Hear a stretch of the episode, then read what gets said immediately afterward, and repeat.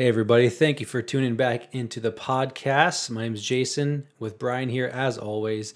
Today, we've got a pretty interesting conversation lined up here. With everything that's going on, we wanted to talk about the difference between conformity and unity. And a lot of times, these terms are sometimes used interchangeably, but there is a really big and a very real difference between the two.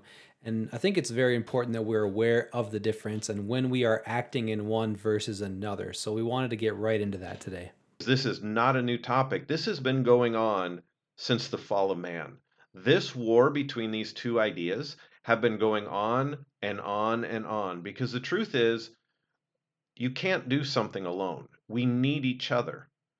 And so, how does that work? How does that blend together? So, hopefully, within this podcast, we'll be able to touch on some topics and maybe spark some new ideas, maybe spark the inner convictions that are really strong on the inside of you and giving you permission to walk in those convictions, but having an awareness of the environments that you're in, of how to maybe navigate through those things. So, uh, that's where we want to go in this podcast. And again, the point is not that you should avoid addressing these questions of okay what do i do in this situation? You are going to have to go through that question for a lot of things especially the way the world is right now. But what we want to do here is get to the why behind it because if you have a thought process that you can use in the time then when these things do come up you'll be able to go through it logically clear-headed and come to a decision on the what having the why already established. So again we're not going to say hey, this is the thing that's going on in society right now, and here's how you should react to it, and this is what you should do, and this is what you shouldn't do.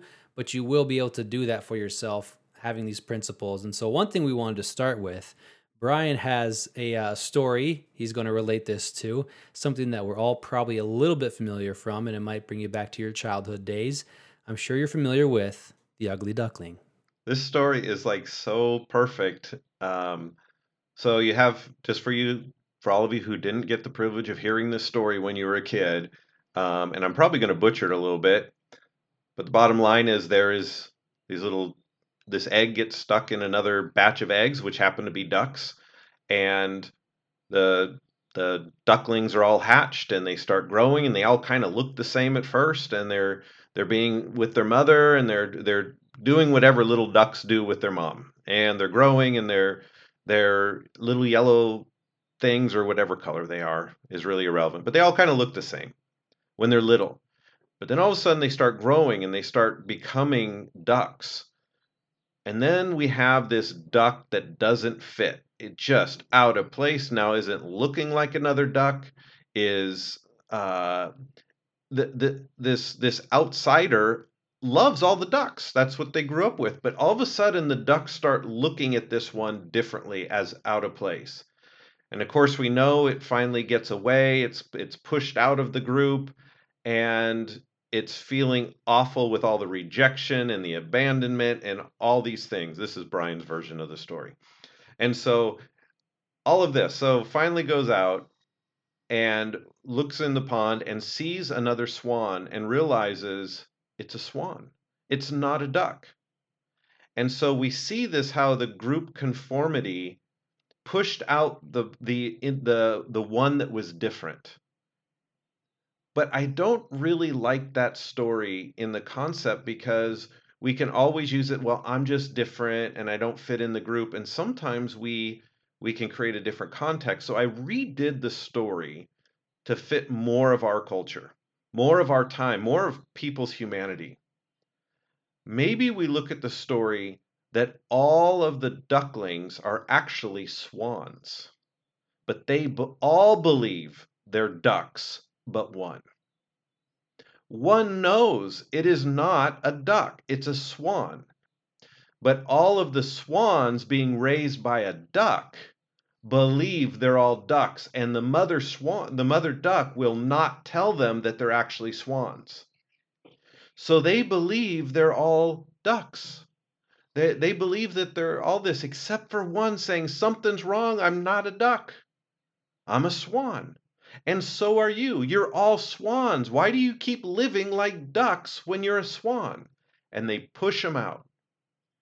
This is really the idea. And if even if you look back, go back into biblical history, why in the world would you go worship a cow? This used to bug me for a long time. Why in the world would you turn your back on God, who you came from, who you've cre- been created in that image, to a cow? Why how would how do you get there? How do you worship the cow as a supreme being? You can never be like the cow because you're not a cow. You can't be transformed into its image. But what we can do is be conformed to the ideology of that cow. Because the people came to a point where when it came to the cow or the worship of grain or the worship of certain uh, idols, it represented the power over that region. And so the people began conforming to the ideology of this idol. And so they stopped believing what they really were. And so they lowered themselves to the worship the creature versus the creator. And when I talk about worship, I'm not just talking having a praise song that you're praising one thing or praising another. I'm talking about where you get your worth from. That's called worship. Where do you get your worth from?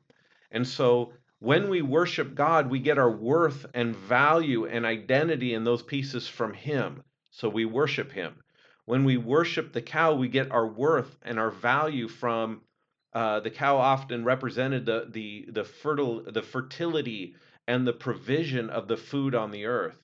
And so they worship the cow to make sure they could have more food and and the power of that and the markets were created around that so you would have to conform to the cow in order for the people to accept your purchasing, your buying, and all of that. And it became easier to do that because it took care of temporal, natural needs for a while, but forsaking the one of what you really are. And so when I look at the, the story of the, the duck and the swan, if you were to just change the story and make the mom a duck and the gooselings trying to be convinced they were ducks, that is really more of the culture that we're in. That is the concept of one is getting the group to conform to something that they're not they not they aren't really uh, part of that is not part of their design. They're trying to conform that versus revealing what they are. And this is a it's common throughout all of scripture. So the number one reason why God struggled so much to get the Israelites to believe and be delivered. They wanted to still be ducks, even though they were swans. That even shows how most people react to someone who isn't fitting in to the conformity that they want to fit in. So the one swan that says, I'm not a duck and neither are you guys, that one gets cast out. And I think we see that everywhere in our world as well. So it doesn't really matter what the truth is. What matters is what the group wants that individual to think and act and look like and to be and to be conformed into. And there's a real danger in that. We all we all inherently know that. But how often do we take it beyond, yes, I know this truth, and then ask ourselves, okay, in what specific areas around me do I see this being played out? And is there something that I need to change my perspective on? So really my point is we we go to other things when God is meant to be our source, and I'm just talking in general here, we'll go to other things to be a source of something because we see something in the natural where that has been proven to provide what we need or what we think we need. And we shift our attention towards that instead of towards God. You can see this pattern throughout different times, even of the children of Israel wanting to go to Egypt or you do see this in the time of Samson when he was getting ready to deliver the people from the Philistines. What you don't realize is the Philistines actually never conquered the Israelites. The Israelites wanted the, the provisions and the luxuries of the Philistine life. And so a lot of times the idolatry didn't come in in a conquering power, it came in in an alluring power. So imagine you're you're a group of people that are chosen by God in the Israelites that picture and you're special you're set apart for god you're you're his children and now he's giving you a land where you have to be independently responsible but uniting together for the common cause. So i want you to really catch that idea and this is where unity really sits differently. God never took the people and said you will all be exactly like this one idea. He said you're all individuals. You're all but you individually have to be responsible you guys fight for each other you guys rise for each other you guys support each other. It's part of the reason why there was multiple tribes. He didn't make everybody one tribe. He made multiple tribes. He the diversity of the tribes was was critical to the individualities of each of the people. And so when i say being an individual it doesn't mean being rogue because we need people. But I want you to get this picture. You're used to depending on God, or let's say you start that journey of depending on God, you become something, but the world around you, all the tribes around you, think you're nuts. They think you're you're uh, unacceptable. And usually, we could go back in different podcasts showing they're fearful of that type of person. Most of the time, you're critiqued is because they're afraid of you being that versus someone who's kind of out on the outside and they're making a mess of your li- their life isn't it that love comes in and lifts them is what brings them out? It says the goodness of god leads a man to change his mind. It doesn't it's not it's not the condemning and shaming them. It's the lifting of them. And so uh, imagine being in a culture where you're you're dependent on god you're you're responsible you're growing your family and things appear to get hard. But then you see on the other side of the mountain, the Midianites or the Philistines, they got plenty of food. They got great clothes. They got all this stuff. Wouldn't it just be easier to con- go into that world and just be a part versus having to be res- responsible for my own actions? I can put all the responsibility onto them to make my life better. And all of a sudden, you start shifting the thought process until in time it becomes much easier to worship that that that idol or whatever it is and get the the the approval of all the people around you and you're no longer fighting against that system. We see that really clear here uh, living in thailand. The number one problem they have and this has come from directors of the ministry of justice the number one thing we need to do is teach our people how to think. It's interesting because they've so shaped it some way now they can't they struggle competing in the market world because they need innovation they need new ideas but innovation ideas um, development growth comes when the individual can think and make decisions for themselves so they're in this weird transition of wanting more people to think, wanting versus the group think and the group conformity. They're trying to break that because they're recognizing they can't compete in the world around them. And part of it has to do with their systems and cultures, so it doesn't fit every place in the world. But I think it's a very interesting time being here that they're actually looking how do you train an individual to think, make decisions, stand on their own, innovate, create, and do all that. And it doesn't come by conformity it comes by unity. So once they have those things, then they invite other people and they offer themselves of services to the people around them. And then the other people around them become innovative. And all of a sudden they're uniting together to accomplish common goals. And so that is the idea of uniting. You don't do it alone, you still need everybody. So there becomes a common goal, but not a distinct mechanism of how we're going to get to the common common goal.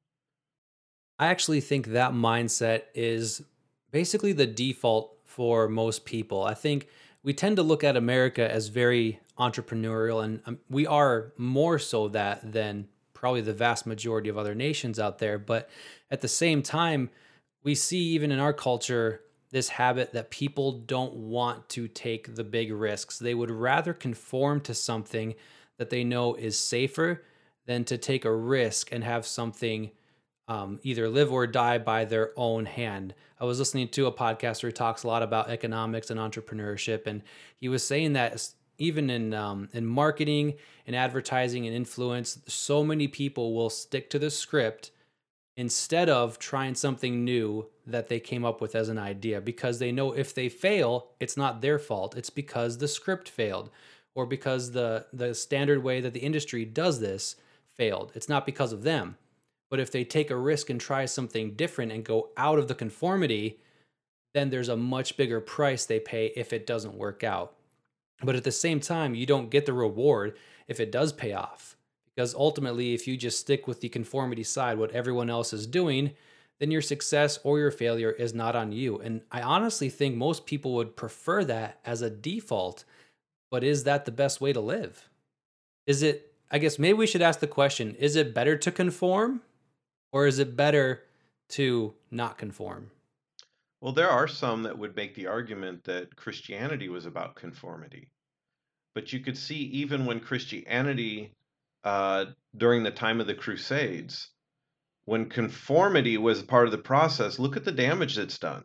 Any any culture that forces conformity or manipulates to conformity uh, through threat of your own life or threat of your family or threat of those things, when the people buy into it, they feel justified for a moment, but look at the devastation cost of that. We see that in Stalin's Russia. We see that in the Crusades. We see that in Pol Pot and the killing fields. We see that in Mao's China. We see that in um, Hitler with what he did. He had an idea to bring change that he believed, and he forced conformity to that idea. And so he didn't force it by all of a sudden pure military might. He usually forced it by using the malice and the discontent of the people to embrace a new idea, to go against what they were angry about. The problem is they just switched conformity. Conformity was still being used versus the original founding of the United States was based on individual rights. And even in England, which was the precursor, was based on the Magna Carta, which individual had rights. And it is the precursor of, we saw that in uh, Greece, where that people actually had a say in what was going on in in the government and and the world. It, they were they were not perfect systems because we don't live in a perfect world, but it began the precursor and there was a um, this was a while back before this whole issue all broke out. So pre-pandemic crisis philosophy thinking. Uh, this this Chinese woman, she was talking about the difference between um, how capitalism kind of started emerging a little bit in China, and there's a lot of wealth production being done there, and the difference between the Chinese dream and the American dream. And he, she said the American dream is the individual rising. The Chinese dream is still more of the state rising. So we use our freedom for the state. We use the state for our freedom. And there's a fundamental difference in that. We don't have to, that's a whole long podcast just to even deal with that. But I just wanted to bring out there's a difference between the two. And it's the it's the reason why we have United States. So that way there's a smaller autonomy to be functioning versus one government making a blanket statement. Now, when you're feeling fearful about something, um, we tend to love the conformity thing. Everybody has to do it, then I'm not afraid. And if you really get to the heart root of that, it's self preservation versus true identity and liberty is self sacrifice this is why idol worship began to run rampant is they wanted something else to give them freedom without the responsibility because then they could put it onto the ideology versus them owning i made this decision i think there's a lot more responsibility in unity like you said because even in a lot of the ways people are conforming today i see so many different um, loopholes in it so i will conform to this standard and I expect everyone else to, but I can make an exception for it in my case based on certain circumstances that I think are more important to me. But if someone else were to make that exception, they would be against our conformity and they need to be brought back into line. And I think there's a real, real danger in that because when you're in this society of conformity, then you really do give up responsibilities, not to mention rights. We've talked about rights before, and we're not going to go down that bunny trail, but you give up your responsibility. And if you give up your responsibility, you're losing a large piece of what makes you a person, what makes you a unique individual with your own identity versus someone who has a confident, firm identity, making a decision in an aspect of being unified towards a common goal, where the action might look the same as someone who's conforming, but the person who's conforming is doing it out of fear, out of passivity. The one who's unified is going to be the same person they are after the thing's over. Whereas the person who's conforming is going to have to look to that same organization to tell them what to do when the panic's over. because they don't know who they are, what's acceptable to do. Well, you could see that even in the, the basic story of David and Goliath. So da- Goliath comes before the Israelite people and says, "You sons of Saul," and he he he begins shaming them into a conforming them all to being children of Saul, children of Saul, children of Saul. Forty days he came out and told them, "You sons of Saul, you sons of Saul, you sons of Saul."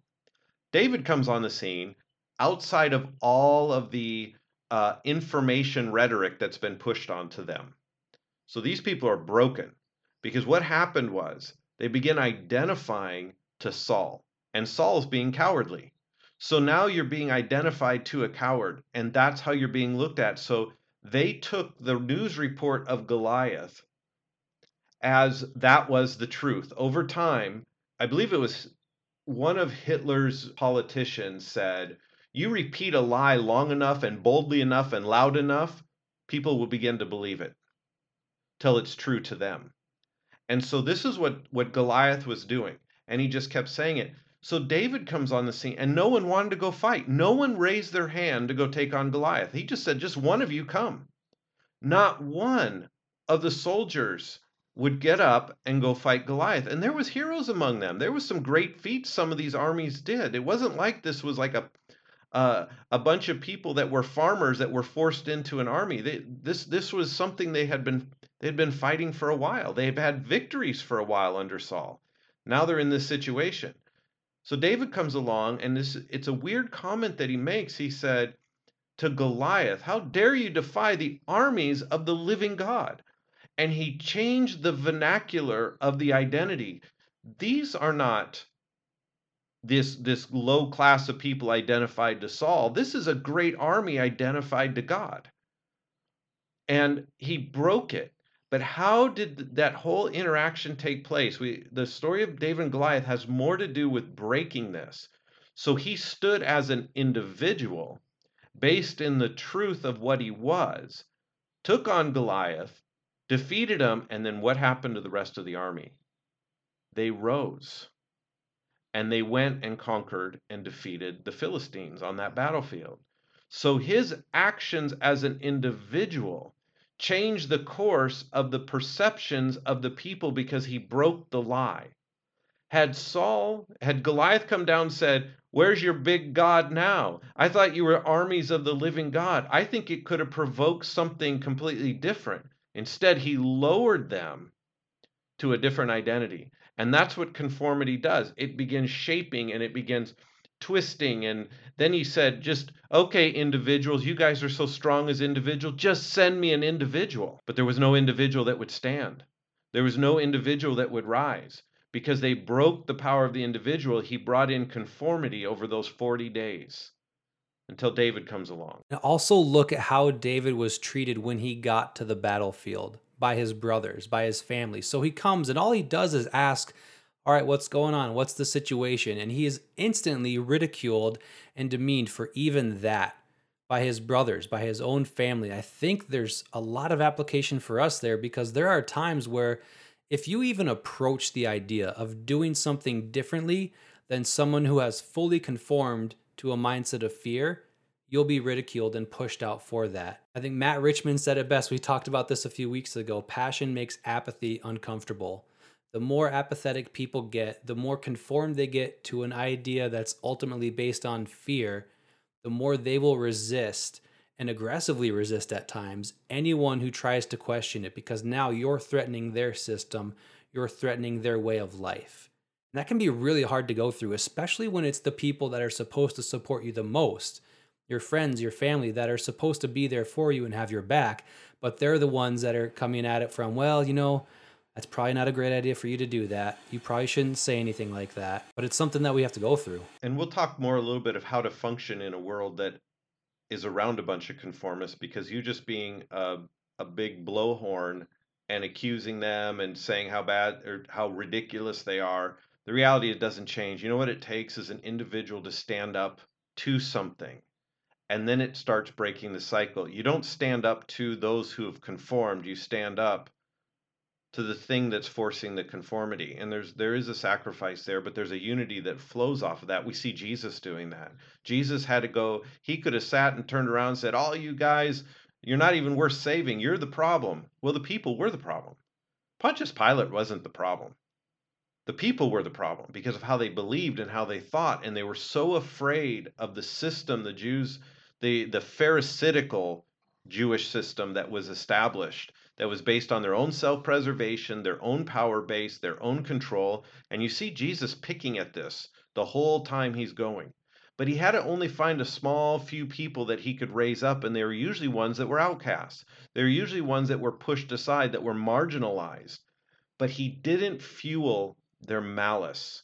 He didn't come to him and say, Look what these evil people are doing to you. Let's go destroy them. No, he said, Beware of the ideology of this. And back to that, the part that you're talking about with um, David and his brothers, you know, it's interesting. David asked, So what's the reward for winning?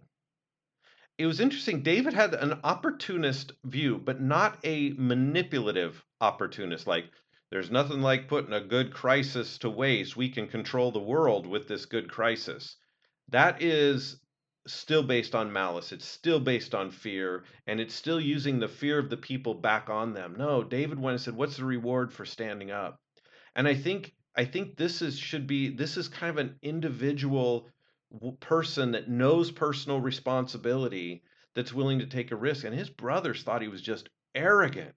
You arrogant kid Aren't you supposed to be about delivering the cheese? And he just ignored them and kept moving forward. Why? Because he was unified with God. So, how do we get to the principle behind this in, in Romans 12, which I'm sure most people think of when you think the word conformity in a church or Christian setting? It says, Do not be conformed to this world. And I'm, we've heard that a lot um, in certain circles lately. And I've seen it used in two ways. Um, one, just as a, a general admonition of remaining true to your identity as a believer, not based on what the world is telling you. But I've also seen people use this and say, all right, don't be conformed to the world. So, whatever the world tells me, I need to do the opposite to show how much I'm not conforming to the world. And I think that's also the wrong thing. So, how do we kind of find what Paul is actually talking about there and get to that principle. Let's just look at another character. And we had talked about Esther in a previous podcast, which I recommend going back through because it talks about the sovereignty, authority, and and the law and who we are to all of that. But if you look at the case of Mordecai, this is a powerful, powerful story. We, we kind of skip over the Mordecai side. Mordecai functioned in a Persian culture that was very dominant. If you if you study the Persians, they didn't just embrace a new people. They conform to new people. You are going to be Persian, and this is going to be the ways, and this is how you're going to do things. Well, Mordecai was in it, and he flowed within that until it came to the point that he had to bow to Haman. And it compromised his core identity of who he was, and he would not bow to him. And the nation erupts. And this was the difference between utilizing the societal situations, utilizing it, functioning in it, interacting. We live in this world, but we don't have to be of this world. But there comes a line of an inner conviction that you have pressed against me as an individual that I can't function that way because I don't bow to you, I bow to God. I honor you, I honor the king, but I'm not I'm not doing what you're asking me to do. And it caused an upheaval. Think of Daniel. Daniel was serving the Babylonian Empire. He was serving them. He was functioning with them. He was a wise man for me. I offered counsel to them. And his counsel have, helped to expand Babylonia. He did all of those things until it came to a point where one person evilly said, Let's stop him from praying. It was full of malice and envy, and we're going to destroy him. So they created a, a decree and had the king sign it that everybody had to bow to his his idol, and he wouldn't bow and it, it caused Shadrach, Meshach, and Abednego to be thrown into the, the the fiery furnace. It caused Daniel to be forced into the lion's den. So there became a time where the conformity and the interaction with culture, there needs to be an individual conviction of who you are and your responsibility. And when you stand up, you have to be able to risk everything because of that. I don't think we're necessarily in that in today of whether should I social distance? Should I wear a mask? Should I do these things? No, there's sometimes you work within society for for a bigger unified whole. But I get to do that as an individual choosing that. What if in 10 years we still have to social distance? What if in 10 years all these policies don't go away and you have to continue to do that? Now what are you going to do? Are you going to do it out of conformity or is at some point saying you are have impeded on the rights that this country established to begin with? There, there comes these little crossroads. Ephesians chapter 4. I therefore the prisoner of the Lord beseech you to walk worthy of the calling with which you were called which means an individual calling.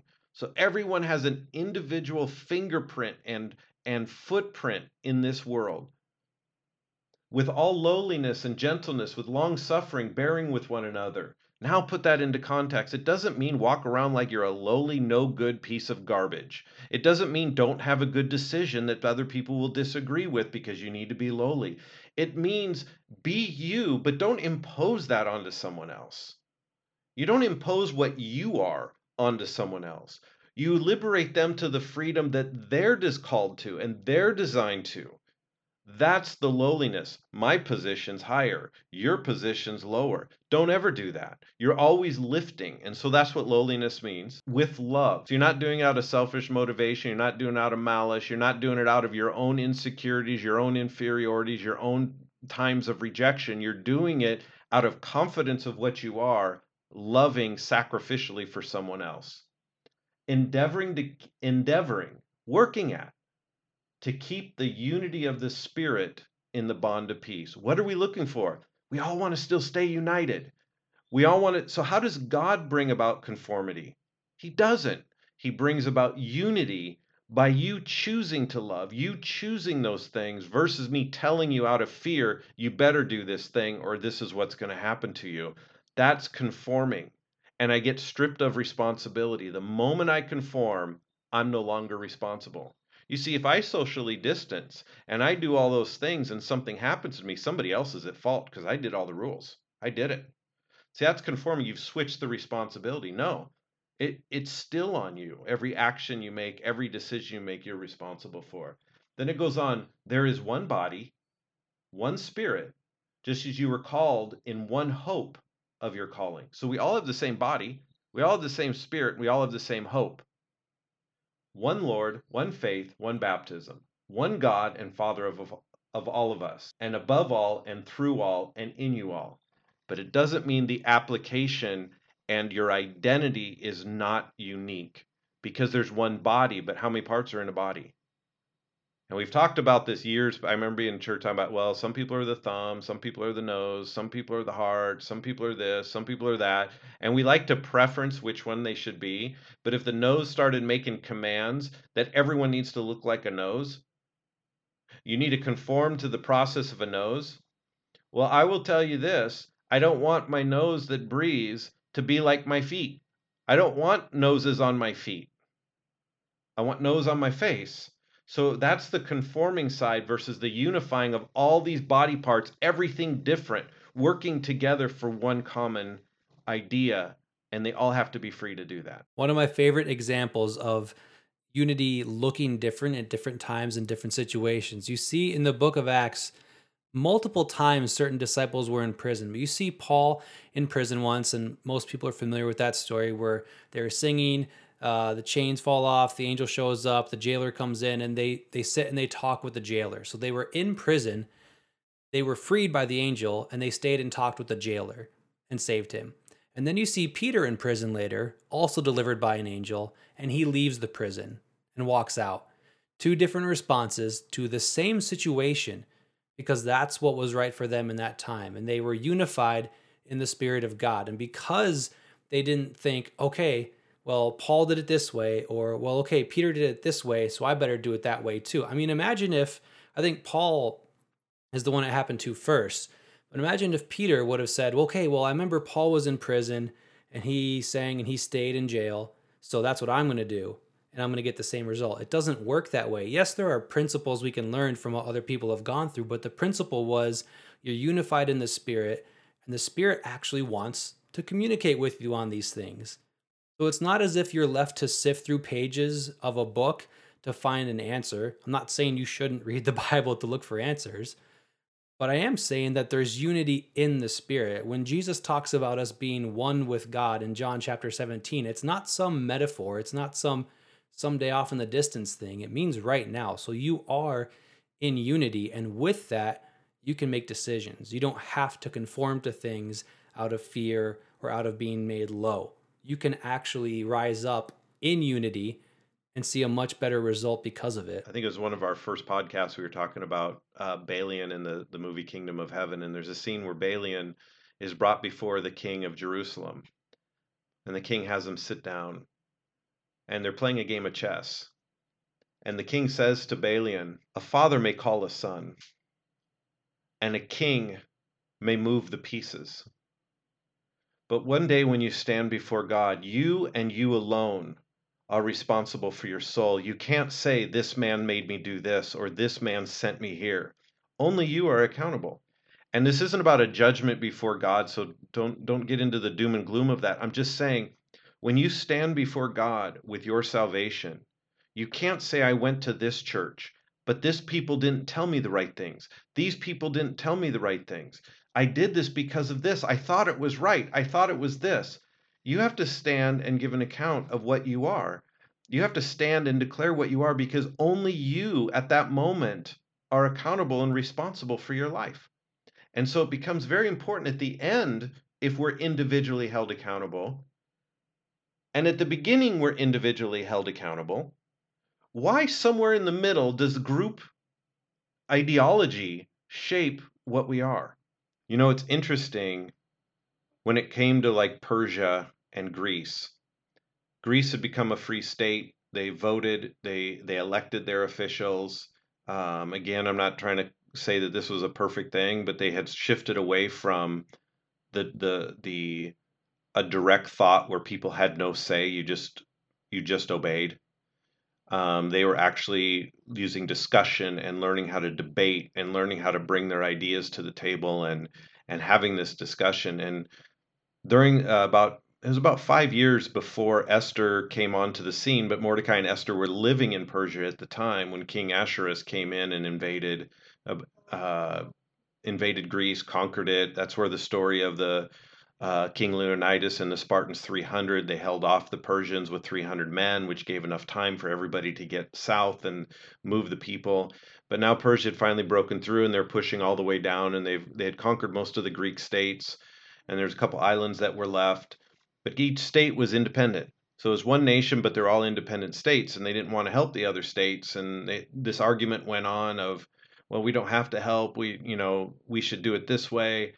And there's this guy by the name of Thermos- Thermoscles that rose up in the middle of this and he was the outcast. He was the guy nobody wanted. They didn't want to hear from him. His country had already his state had already been conquered. They had no state to go back to. So who is he to say? And he had lost a battle earlier and he was talking about the tactic of let's take them by sea.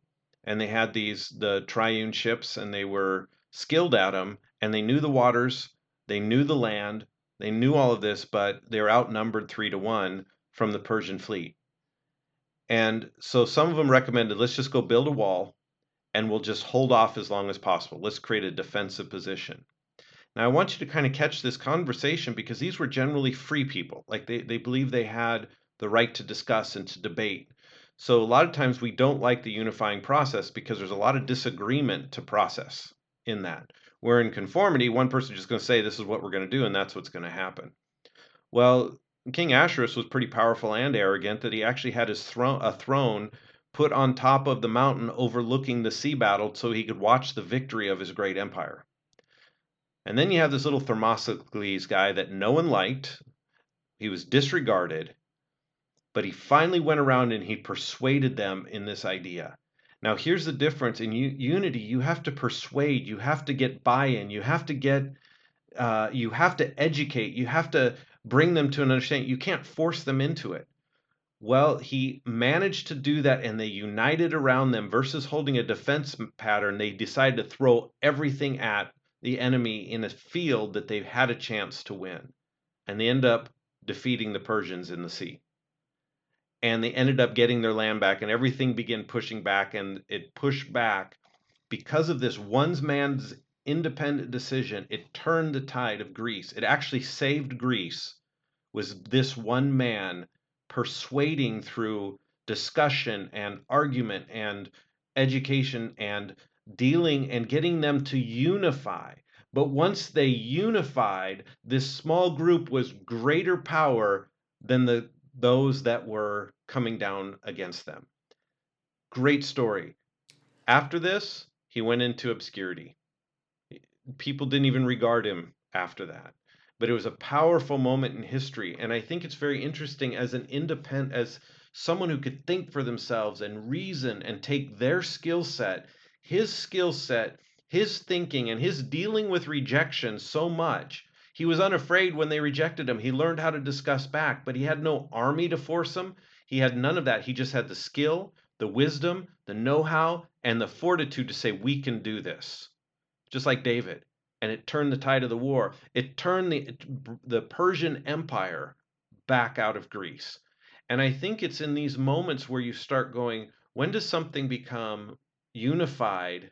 It's harder to unify you have to deal with people's ideas and discussions and and wrestle through but when it's done in love even if we disagree we both want the same end goal.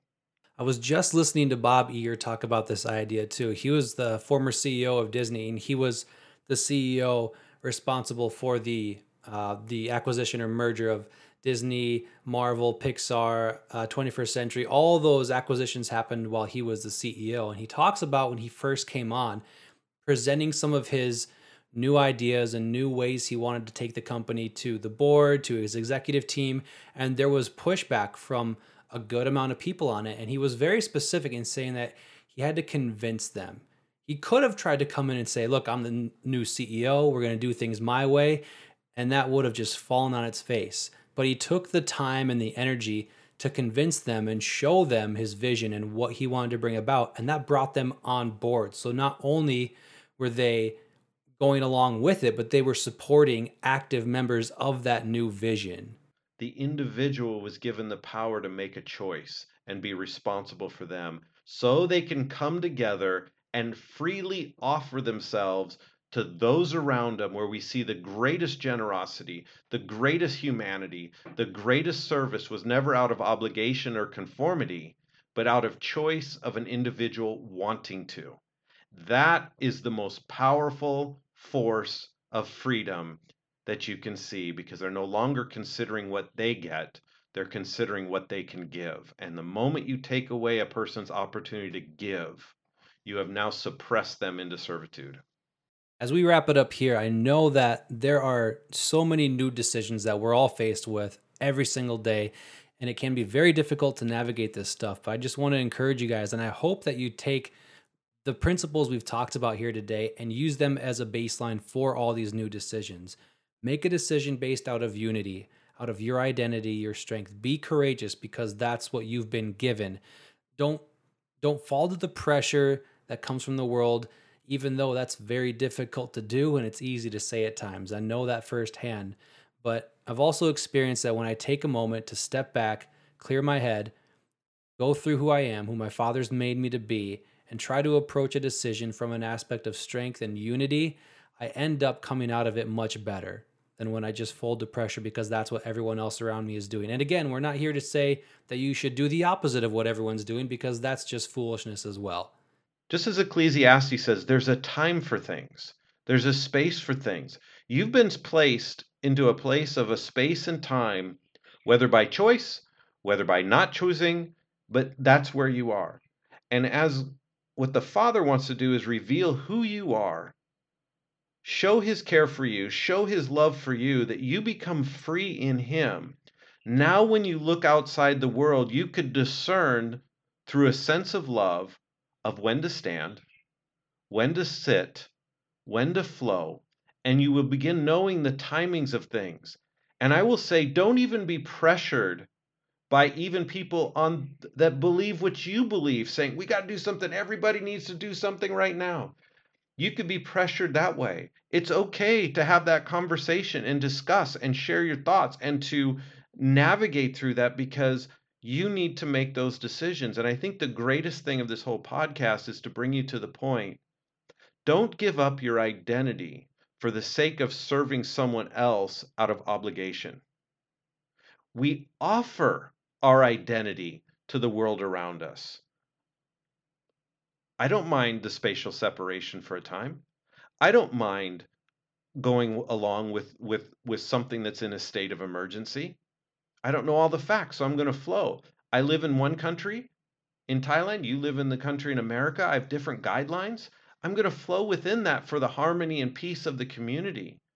But there could come a point where it crosses over who I am to such a degree I, I can't do anything but stand. And at that point, you'll have the courage and the boldness to make that stand. As Paul says, don't worry about what you're going to say if they take you before. But I don't want to be uh, looked at and shunned because I'm unrighteous, out of malice, rebellion, all of that stuff. I would rather be looked at and shunned because I stood righteously, in love towards other people, but unmovable in an idea. So we're gonna we're gonna wrap it up with that. There's this is kind of a deep, long, heartfelt conversation, but I know there's a lot of people that are just sitting out there in fear and they're worried and they're wondering and they're trying to gather around them all the securities to make sure they're safe. And there's nothing unwise about being aware of what you have, being aware where you're at, being aware. That's a very wise thing to do.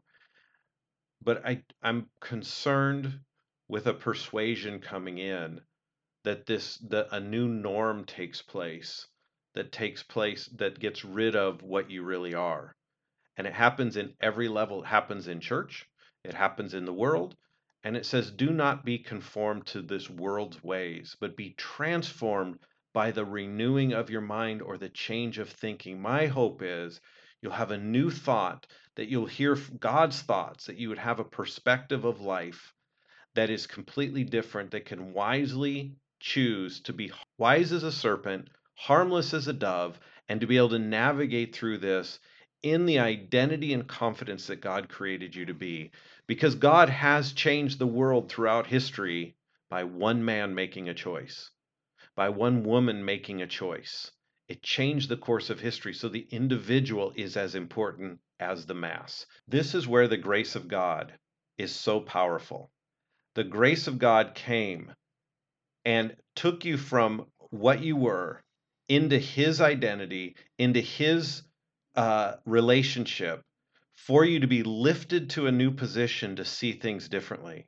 You transition by having a new thought. It's why the new birth was so important. There's a new hope, and the grace of God does that.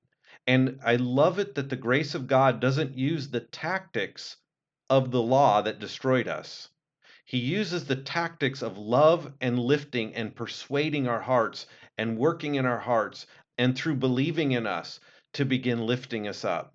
And so it's critical that we understand that because if we're shaped by fear, we will use fear to interact with other people. But if you're shaped by love and belief and by Him seeing us what we really are and lifting us into the place that we are designed, we will begin treating others and acting like that as well. And this might be something we have to save for another podcast, but thinking through all these things when we're trying to step out in unity versus conformity. When there's something that you know you need to do that's on your heart and you might be ridiculed for it, you might be an outcast for doing it, and you're hoping that people just could see the way you see it. And if they could see what's on your heart, they would understand why you're doing something. Maybe we need to ask ourselves are we giving other people that same thought? Because there's a lot of things happening in different churches, in the public sphere, in government, and we jump to a conclusion one way or the other, many times not having a lot of information. And I'm as guilty of that as anyone at times. But we need to step back and try to get a context to why people are making a decision and try to put yourself in their shoes. You know, if there's a conflict between a pastor and a government official, put yourself in the pastor's shoes and then put yourself in the government official's shoes to try to get an understanding of what's going on because maybe we don't have the context that they do to understand why they're doing what they're doing. And again, maybe that's something we can go to another time, but let's try to give other people the same kind of grace that we hope they would give us when we're doing things that are outside of the box too. So with that, we appreciate you guys. We love you. Thanks for tuning in. We'll be back next week. And as always, you can get us on social media if you've got some questions or comments. We love interacting with you guys there. Until then, keep a clear head, and we'll see you later.